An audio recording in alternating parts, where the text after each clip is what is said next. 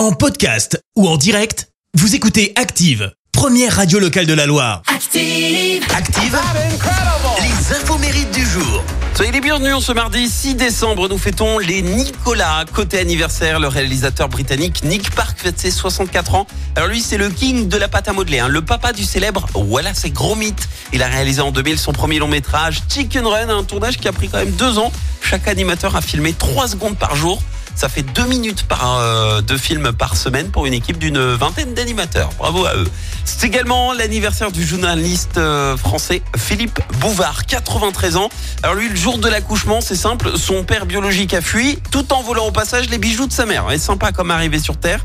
Euh, Philippe Bouvard qui a connu les deux guerres et après la guerre, eh ben, il décide d'être journaliste et s'inscrit dans une école de journalisme malgré trois échecs au bac, persévérant.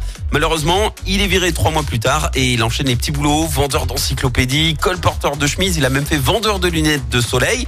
Et au final, un jour, il débarque au Figaro comme coursier. Et dix ans plus tard, il est nommé directeur général adjoint du Figaro. Il devient rapidement très célèbre, si bien qu'il a failli être enlevé par Jacques Perrine. Parce que le jour où la police neutralise le malfaiteur, eh bien, il découvre dans sa poche une photo de la maison de Philippe Bouvard de sa voiture et aussi un plan pour l'enlever. Il a échappé belle. Et alors le secret de sa longévité, eh bien la pratique de la sieste depuis 40 ans. Il a récemment affirmé que même si c'est pas tout le temps dans le confort, il fait toujours sa petite sieste au quotidien.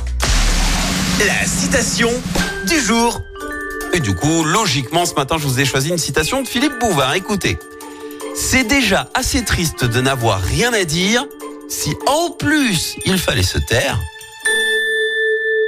Merci, vous avez écouté Active Radio, la première radio locale de la Loire. Active.